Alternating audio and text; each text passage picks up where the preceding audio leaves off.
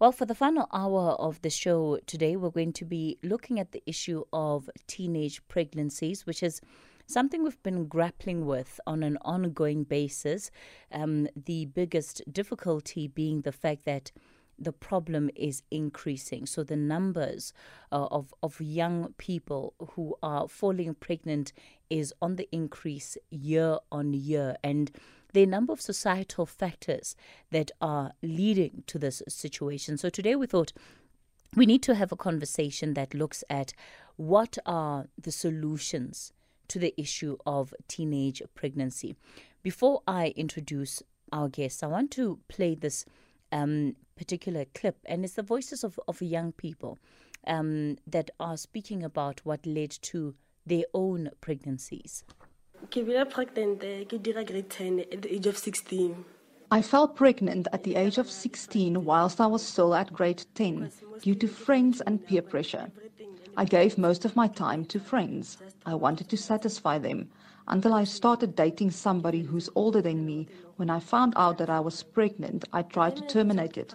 I didn't want my parents to know that I was pregnant. For young ladies or the teenage girls, ba e leng go For young ladies or teenage girls, I advise them to stay away from boys and stop having unprotected sex. When I fell pregnant, it was due to a lot of freedom because I lost my mom. I had no one who can talk to me and guide me in all all the stuff. Okay, I met the guy, we did the things, and it was not that easy. I came across a lot of things because the baby did run away at the pregnancy stage, and then when I got the baby, I nearly killed myself. I nearly committed suicide. When I had to go to the clinic for checkups, I had no money. I had to walk some kilo, few kilometers alone. I had no support. I had no one. It was not that easy. Sometimes I would cry. They must stop having sexual activities that lead to, to teenage pregnancies because boys can leave you and sometimes you will have to drop out of school because you will be not having someone who will take care of your child. My mother pushed me to finish schooling, saying she can't let me drop out because I have to take care of my child financially in future. Teen pregnancy affects your family, yourself, as well as your child. I know sleeping with a girl can make you feel like a champion amongst your peers. But I want to advise you and say wait for the right moment when you can do things in your own comfort zone as an adult. Let's stop victimizing young girls because they face a lot of challenges during pregnancy. They get delayed in life because at times they have to drop out of school. Whatever they are busy with. All right, so the, so those are just the voices of young women, and you heard the um, the last young man when it comes to the issue of teenage pregnancy. Ngaa Murombezi is a children's rights activist who joins us on the line. Nga, good morning. Good morning, Kathy. Thank you very much for inviting me to this very important conversation. Siyanda Magayana is a senior officer at the Gender Equality and Anti Discrimination Office at the University of the Free State. Siyanda, good morning. Uh, good morning. Good morning. How are you? I'm well, thank you. Ngale, let me kick it off with you. You know, just just listening to the voices of, of those young people, it's clear that there's a lot about pregnancy itself that many young people are well not aware of and it's a reality that they have to confront and deal with when they are expecting a child. But the problem that we're facing of course is twofold that we have young people that are being impregnated as a result of, of statutory rape and, and that must be acknowledged and, and seen as such as the crime that it is. And others of course that are experimenting sexually um, at a young age, and, and it leads to these unwanted and unplanned pregnancies. Absolutely. So, Kathy, as we start this conversation, I think I'm in a vantage point having spoken to the issue of teenage pregnancy from a child protection perspective, where you and I have previously had conversations around this issue of the age of pregnancies that are being reported, some being as young as 10, and then also being able to have tackled the issue of teenage pregnancy, particularly within the context of comprehensive sexuality education and realizing the public health crisis that it is. But what I really enjoyed about how you opened this conversation is having the young people speak.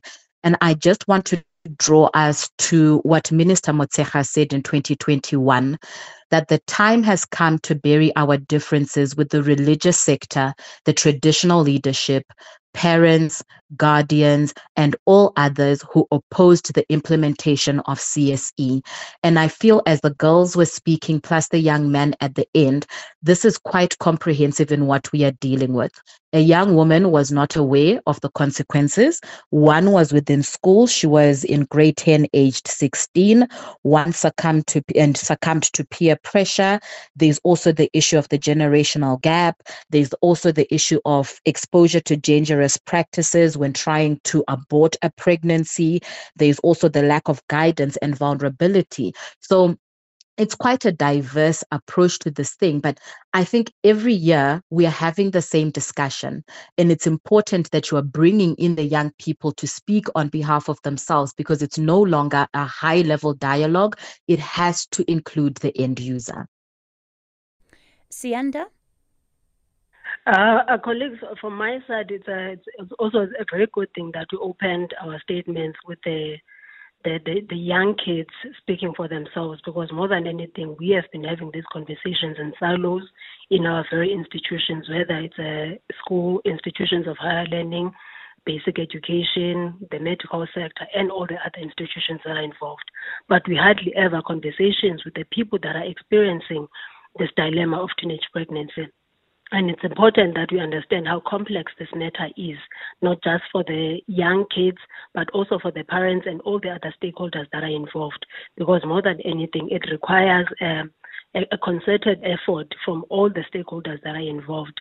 And it's important that in these conversations that we're having, we don't gender them because most of most of these conversations we've been having have been focused on young mothers. However, we don't know the voices of young fathers, what leads them uh, them to having unprotected sex at such a very young age, and also the experiences of such young girls we have to leave school, and at the same time, we don't have boys that are leaving school. It's such an important conversation that we need to have as these different stakeholders, uh, because this is a communal effort that we need to have when it comes to this teenage pregnancy crisis.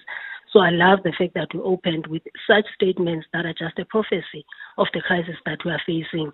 It's very complex, however, it's very possible to have this conversation, but it needs to start at the grassroots level where the persons that are experiencing this at the very first hand, being mothers and fathers who are teenagers, are part of this conversation. Sure, and thank you for that. Um, Nga, the, the one thing that is prevalent in, in conversations, especially with young people, on the issue of teenage pregnancies is peer pressure.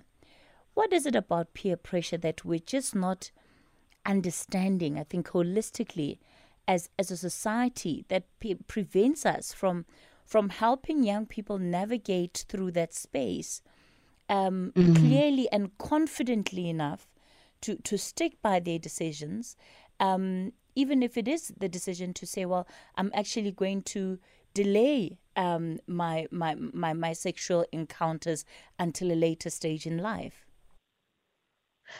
Mental health issues um, I feel they're rampant amongst teenagers and reflecting also on just experiences of contributing factors to mental health. It's quite easy for us to say, well, I can capacitate my child to be confident. But when they get to school, there's also the integration within that community. When they are amongst their peers, there's the need inherently as a human being to belong to a certain group. And I find that when we're speaking to young people, the one thing that is quote unquote declared as cool is sexual activity. You also see just on the consumption of social media content, there's a lot of sex being sold. And that goes against what we campaign for with the implementation of CSE, in that it propels that sexual debut. As much as children may be at home, given the foundation that you stand confidently in who you are, you understand what sex is. Should you be having sex, you go about it A, B, and C away. There's a lot of mental pressure to belong. There's a lot of sex that children are being exposed to externally, but also there's no conversation happening. So Siyanda was speaking about the silos that happen amongst us as stakeholders, but there's also a barrier in communication between parents and their children. It's how do you speak about sex to your child? I think a lot of us were socialized to think of sex as something that is taboo, not only as something that is a, a biological progression. So when children start to think about sex, they start to feel a certain way, they start to hear these conversations, there's no open line of communication with parents or with a caregiver to say that this is what you are feeling, this is a natural process. And a lot of peer pressure comes from victimizing the person who is feeling otherwise about having a sexual encounter. So there's not a lot of encouragement from the peers to say, okay, you don't want to have sex let's have this conversation. Why? And then you speak about okay i want to be able to progress with my school. I want to have sex in a healthy way. It's always in a way that you are the uncool kid. So the kids themselves are victimizing each other into having sex but also they don't understand the long-term psychological and physical consequences. So i would say the first step at that community grassroots level that siyanda was speaking about is to start having the dialogue around sex sex and confidently staying abstinent or practicing safe sex within the home as the primary socializing element for children. Siyanda, why is this topic of sex such a hot potato for parents? Um, and parents seem to, to struggle a lot um, just when it comes to how to have the conversation, what to say, um, and, and and sometimes are actually choosing to to to turn a blind eye. Um, last year, I remember speaking to a number of, of, of, of young mothers, teenage mothers, and all of them said to me that the issue of sex was not something that they discussed openly in the home, and if they did bring the subject up, you know, they were often discouraged from from talking about it. Okay, thank you, Kathy, for that question. Uh, when it comes to parents, uh, it's such a it's such a complex matter, but very easy. But I believe from my side in that our our society or other communities are still very conservative, uh, very conservative when it comes to perceptions around sex, sex and sexual health. So our parents will always say that, for example, if you ask your mother, why did you never have a conversation with me about sex? They will say, my mother never had a conversation with me, and their mother never had a conversation with them, because we still have a large community of parents, especially in the black community, that believe that once you have a conversation around sex with your children, you are encouraging them to have sex which is quite the contrary because at the end of the day we need to have this conversation because you need to to to to give the children the tools to understand the positive things around having sex, whether at an early age or at a later stage, and even the negatives. So, like we have been saying again, there's no communication that is happening in our homes around sex because we still perceive it as something that is very taboo and also something that is very shameful. And even with these conversations, if we are to have these conversations, I feel for me that they are very gendered because, for example, we still have cultural norms and traditional beliefs that a woman should remain pure until she gets married. However, for young men, that is not the message that is being pushed. Young men are allowed to explore themselves, explore their sexuality at a very young age. This is the education that a number of them are getting, that young men explore as much as you can. However, for young women, the problem when it comes to that communication is that how do you communicate to your young child, who's a, ch- a girl, that they should explore their sexuality because they might get pregnant. While at the same time, we are not realizing that when we have that conversation, you need to also give them the tools uh, to say this is how you have safe sex if you ever decide to start having sex. Because a number of times, they don't have the conversation with you that they've started having sex. You mostly see it when they do get pregnant. So in our community, in our families, we are still very conservative when it comes to issues of sex, sexuality, and gender. We don't want to have those conversations because no one had those conversations with us ourselves. So we don't have the skills and the knowledge on how to start those conversations. And a number of times we realize that our families are also very religious. And in a number of religious entities, there is discouragement of premarital sex. So you can't, as a Christian person, have the con- uh, conversation with your child about sex because it will seem like you're encouraging them. So it's quite a complex matter, but I believe that it, it, it's in the conservatism that we have around sex and sex education. Yeah, you, know, I, I, I always think about this this idea of South Africans being conservative because when you look at our popular culture, um, there's nothing that's conservative about it. You know, you look at um, our choice of music, our dance moves, what we consider, um, you know, to be a good time. It, doesn't speak to conservatism. So, how do we bridge the two, Nga? Because there is a lot that we are that that we promote. I think through this this, this popular culture, and then at the same time, um, don't want to confront the ecosystem that that creates, including for young people, in in in, in encouraging or being seen to be encouraging certain behaviors. I, th- I think that's quite um, a diverse um, a diverse way to think about it. In that popular culture is playing one role, culture culture is playing another role, religion is playing another role, and I love what Siyanda said, and she's alluding to something that I was thinking that perhaps the thing around sex is it's never spoken about and the way to maybe go about discussing how to integrate it into our everyday conversation and demystify it is there's always speaking about sex with a consequence and it's always a negative consequence don't have sex you will get pregnant. Don't have sex because of disease transmission. Don't have sex because you will be labeled promiscuous.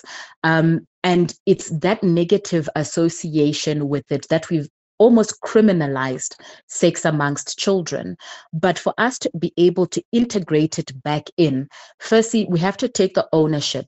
I know a lot of conversations have been going on about the implementation and integration of sex education within schools.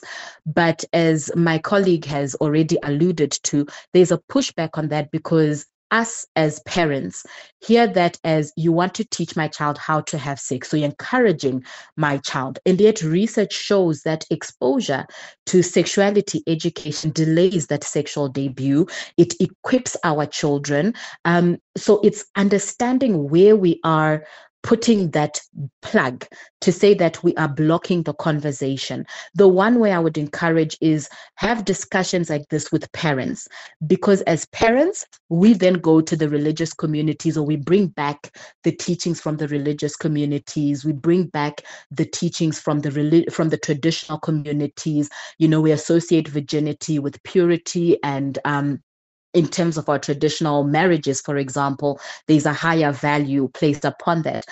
If we take away that sort of that sort of um, amplifying of purity, that amplifying of virginity and diverting away from natural sexual practices for young people, we can integrate them into the conversations. Because right now, as we stand, if a child comes to you and they tell you you're having sex, they're having sex, they're 15, they're 16, some are as young as 13, there is no equipment, there is no knowledge, there is no response that us as parents are given to be able to respond and say, okay, this is how you do it. Firstly, your first instinct for a 13 year old is, is somebody raping my child. Then you find out the boy is 15. Then you're now blaming the parent of the boy. But this is where that ungendered conversation needs to come in. We need to speak to girls as much as we speak to young men. These right. girls are not having sex by themselves. Okay. And these young men sometimes are being pressured because the young girls are also overly sexualized. So I think, mm. firstly, let's get down to demystifying within the home front, having sex as a conversation as a natural biological process, and then taking away these other influences All that prevent us as parents from speaking. Nga, th- thank you so much for that. I'm going to have to pause you there. It's time for the latest news headlines. We'll continue the conversation in a moment. There. Kathy Motlatlana on SAFM. We continue the conversation on the talking point. We're looking at um, some of the societal issues that really uh, contribute to the teenage pregnancies and the high rate of teenage pregnancies in the country. Ngaa Murombezi is a child, a children's rights activist.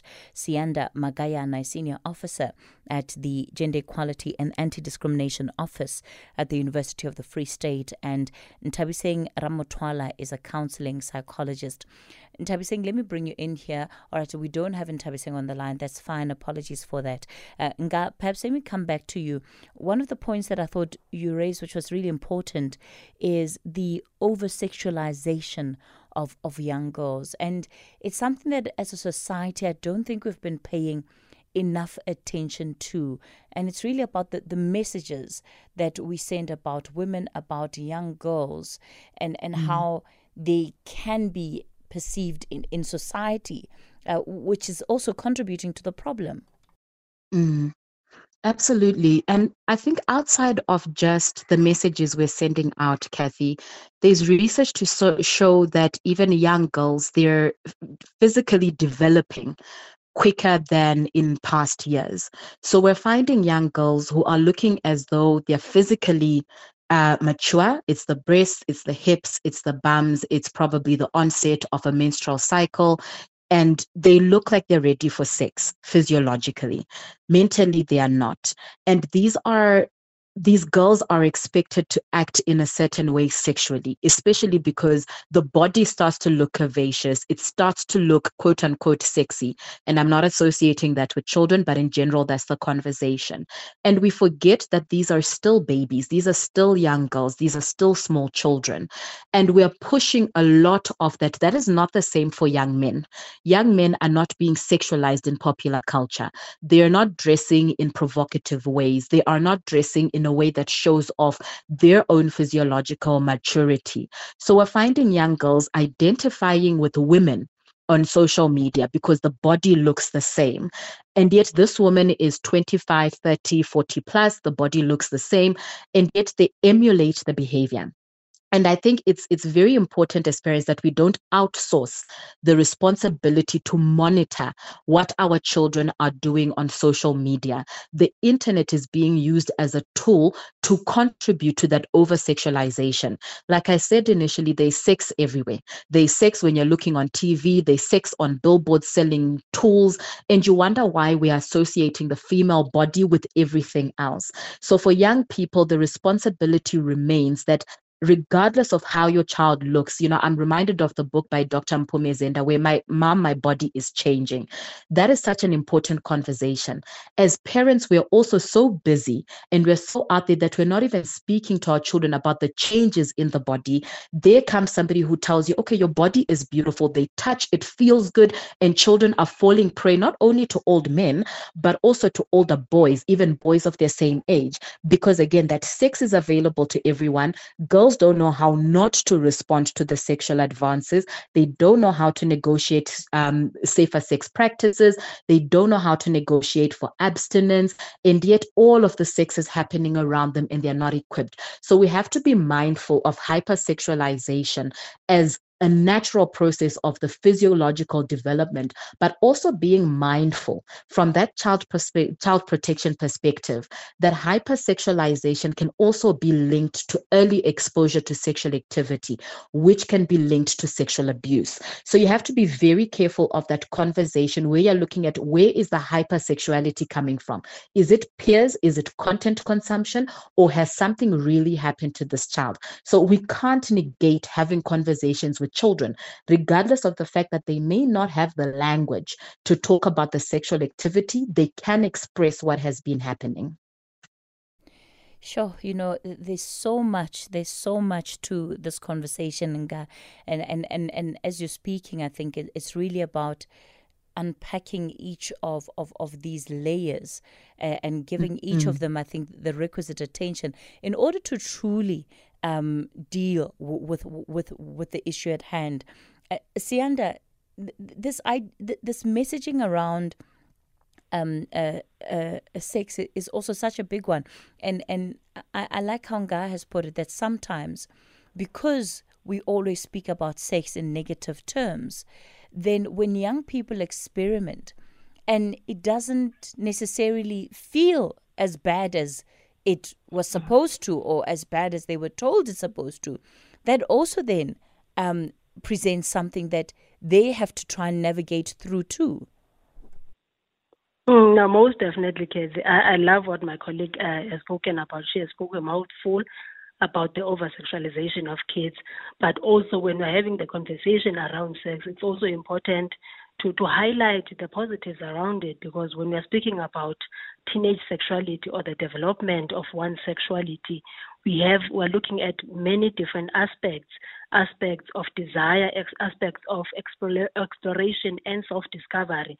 And all those things are natural and we should not shy away from having those conversation eh, conversations and being honest about those positive things that are happening in the body. Because the minute we we shame and we, we, we, we say all those negative things around sex, kids go and explore because they want to see for themselves what this negative thing is. And a number of times, you know, when we're growing up, even for myself, parents would say, once you get your first period, they will say to you, you now stop playing with boys because when you play with boys, you get babies. And you go out there, you go and play, you don't come back with a baby. So even the language that we use, we need to have some language justice to it to say the language that we use should also be one that is very positive. Because once you say to me, once you uh, play with boys, you are going to get a baby. I'll go play with a boy and I don't get a baby. I'll go back again. But we now need to be honest in the conversations that we have to say, when you have sex, this is what happens and this is what happens. If that if this doesn't happen, then it's fine. But there is a big possibility for that. We need to have conversations about safe ways of having sex with our children, which is a, po- a positive perception around sex. How do I have safe sex? Because they will have sex. So now have the conversation of you have these desires as a, as a young adult, you're exploring and discovering certain things about yourself, but here are the right and safe ways to go about it. So, and more than anything, when we are having these conversations about sex, I love emphasizing the fact that they need to stop uh, being gendered because a number of times we're encouraging to boys, but very discouraging to young girls.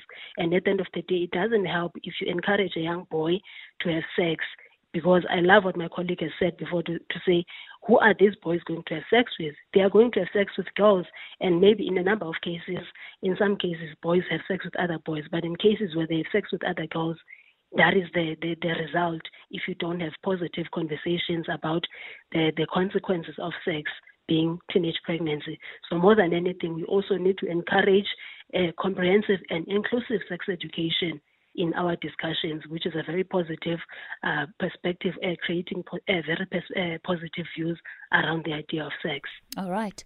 Um, we're getting to the end of this conversation.